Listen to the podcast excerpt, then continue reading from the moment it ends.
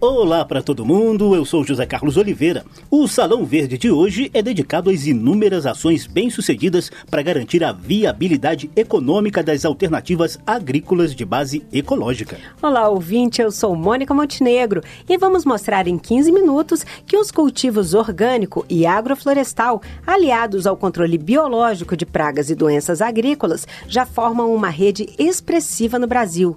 Só falta um empurrãozinho a mais por meio de políticas públicas públicas e investimentos.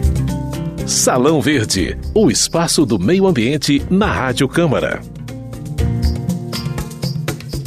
As polêmicas mais recentes em torno dos agrotóxicos reacenderam a atenção para as alternativas de produção agrícola nada ou menos dependentes de defensivos químicos. Já há um bom tempo, essas alternativas deixaram de ficar restritas a veganos ou amantes de alimentação natural e conquistaram público e mercado bem maiores. Esse crescimento já permite aos produtores agroecológicos se organizarem em redes e sonharem com um novo modelo para a agricultura brasileira. A viabilidade econômica da agroecologia também é discutida na Câmara dos Deputados, sobretudo na comissão externa, que analisa uma proposta de política nacional de redução de agrotóxicos, a PNARA. Na prática, essa comissão faz contraponto a uma outra comissão especial da Câmara, que já aprovou um projeto de lei para facilitar o registro de novos pesticidas e que os ambientalistas apelidaram de PL do veneno. Numa dessas audiências em torno da Pinara, vários produtores e extensionistas rurais mostraram os resultados práticos da transição da agricultura convencional, baseada em monocultura e no uso de agrotóxicos, para a agroecologia, com foco em múltiplos produtos agrícolas e no controle biológico de pragas. Políticas públicas locais e ações associativistas dão uma forcinha. Outro apoio vem da Embrapa e da Emater na difusão de técnicas. Em todo o Brasil, 22,5% dos municípios têm algum projeto agroecológico em curso atualmente, Mônica. Só no estado de São Paulo, Zeca, já chega a 2038 o número de propriedades com agricultura orgânica. O governo estadual criou até um protocolo a ser seguido pelo produtor que quiser fazer a transição para a agroecologia. O protocolo é baseado em diretivas técnicas que prevêem práticas de conservação do solo, controle de erosão, uso de fertilizantes orgânicos e adubos verdes, uso racional e aproveitamento da água, manejo ecológico de pragas e doenças, correta destinação de resíduos sólidos e adesão ao programa de regularização ambiental previsto no Código Florestal. Mestre em Gestão Agroambiental, Araci Kamiyama, da Secretaria Estadual de Meio Ambiente de São Paulo, detalha o protocolo de transição para a agroecologia. O processo de transição, a gente entende que é gradual, porque ele começa muitas vezes com a melhorar as práticas dentro da agricultura convencional. Num segundo momento, seria já até substituir essas práticas, substituir insumos, tal, até o redesenho da propriedade para verificar a adoção daquelas práticas, a gente elaborou um checklist com uma avaliação contínua dessas práticas, com perguntas sobre essas diretivas técnicas. E, em função dessa verificação a campo, gera-se um conteúdo para ser feito um plano de transição agroecológica. É um plano anual, o agricultor tem no máximo cinco anos para fazer esse processo dentro do protocolo. Ao fim de cinco anos ou até antes desse prazo, de acordo com o tal checklist do protocolo, o agricultor que cumpre as diretivas técnicas recebe uma declaração de que está em transição ou o certificado de transição efetiva para a agroecologia. E de São Paulo, a gente segue para o Distrito Federal, onde a presidente da Aprospera, Associação de Produtores Agroecológicos do Alto São Bartolomeu, Fátima Cabral, deixa claro que essa tendência é irreversível e pode ser acelerada, principalmente principalmente se houver melhores condições de comercialização dos produtos e de financiamento do custeio. Nós não precisamos de veneno. Eu acredito que nós estamos em pleno curso de uma revolução verde. Ao contrário, nós precisamos tornar isso acessível. As comunidades que sustentam a agricultura, que são as CSAs, propiciam que isso possa ter uma escala e a gente possa então colocar na mesa de todos alimentos limpos, saudáveis, que estão cuidando da terra, do solo, das águas. A sociedade está intoxicada. A terra está pedindo socorro. Essas CSAs merecem um capítulo à parte, até porque elas estreitam os laços entre o agricultor familiar e o consumidor. Em todo o país, já são cerca de 200 produtores apoiados por comunidades que sustentam a agricultura. Elas funcionam assim: um grupo fixo de consumidores se compromete a cobrir por um ano o orçamento da produção orgânica da agricultura familiar e, em contrapartida, recebe os alimentos sem custos adicionais. Assim, o produtor se livra das pressões do mercado e pode se dedicar mais tranquilamente à produção, enquanto o consumidor garante uma alimentação mais saudável, como destaca a Fátima Cabral. Na realidade, a CSA é isso: é um suporte a um financiamento para o agricultor permanecer na terra, produzindo de forma limpa. Então, se nós temos isso em escala, as pessoas vão se alimentar com preço justo e isso vai possibilitar que cada vez mais pessoas se alimentem e se desintoxiquem. As comunidades que sustentam a agricultura são instrumento de desenvolvimento regional e tendem a crescer, principalmente quando atuam em conjunto com associações de produtores agroecológicos. Mas, claro, há outras formas de se garantir a viabilidade econômica dessa produção. Alguns estados e municípios já incluem os produtos orgânicos da agricultura familiar em programas de compras públicas, para merenda escolar, por exemplo. Feiras e eventos especiais para a comercialização dos produtos também fazem parte das estratégias. O IDEC, Instituto Brasileiro de Defesa do Consumidor, elaborou um mapa de feiras orgânicas espalhadas pelo país afora. O mapa está disponível no site www.feirasorgânicas.org.br.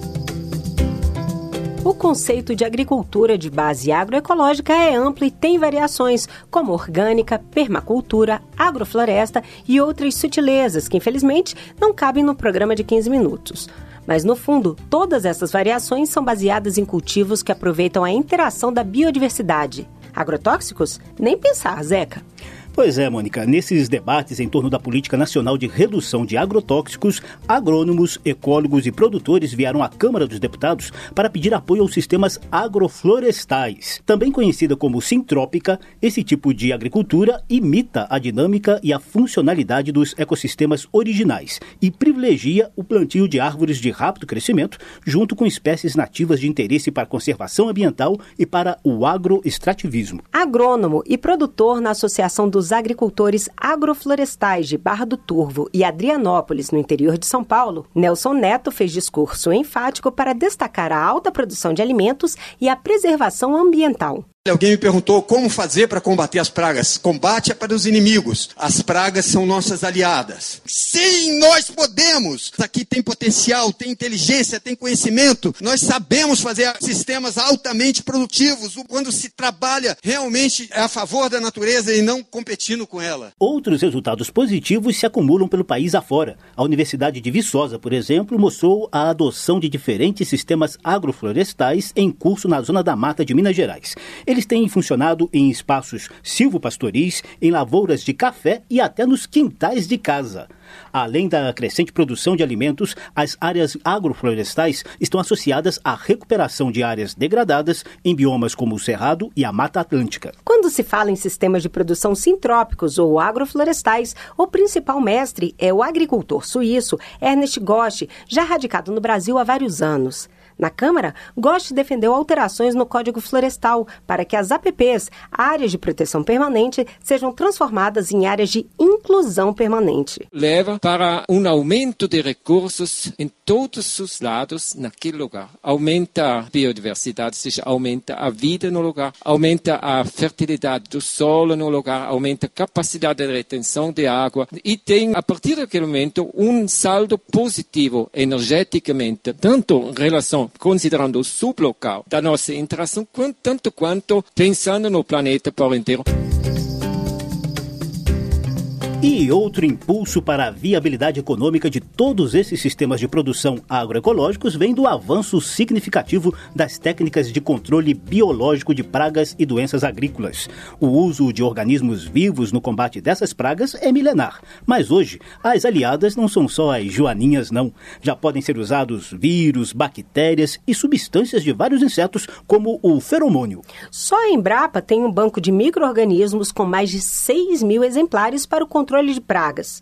A pesquisadora de recursos genéticos da Embrapa, Rose Monerá, afirma que a rica biodiversidade do Brasil é fonte de novos bioinsumos, mas os recentes cortes de recursos para pesquisa são uma ameaça concreta ao desenvolvimento do controle biológico de pragas no país. Muita gente pergunta: puxa, tem controle biológico para tudo? Tem para quase tudo. Tem para lagarta, tem para doença, para besouro, para nematóide, inclusive. Então, assim, é muito importante a gente começar a estabelecer sistemas, porque nós temos muitas ferramentas que estão sendo geradas. São muitas mesmo. Atualmente existem 96 produtos de controle biológicos e extratos vegetais registrados no Ministério da Agricultura.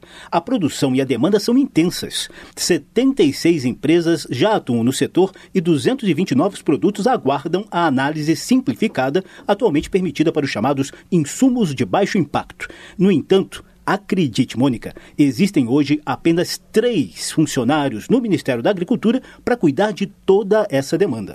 Você falou em demanda, Zeca, e ela é exatamente uma das esperanças para se reverter esse quadro. Como a gente tem mostrado no programa de hoje, cada vez mais agricultores aderem aos sistemas agroecológicos e, consequentemente, ao controle biológico de pragas, eliminando totalmente, ou pelo menos reduzindo, o uso de agrotóxicos.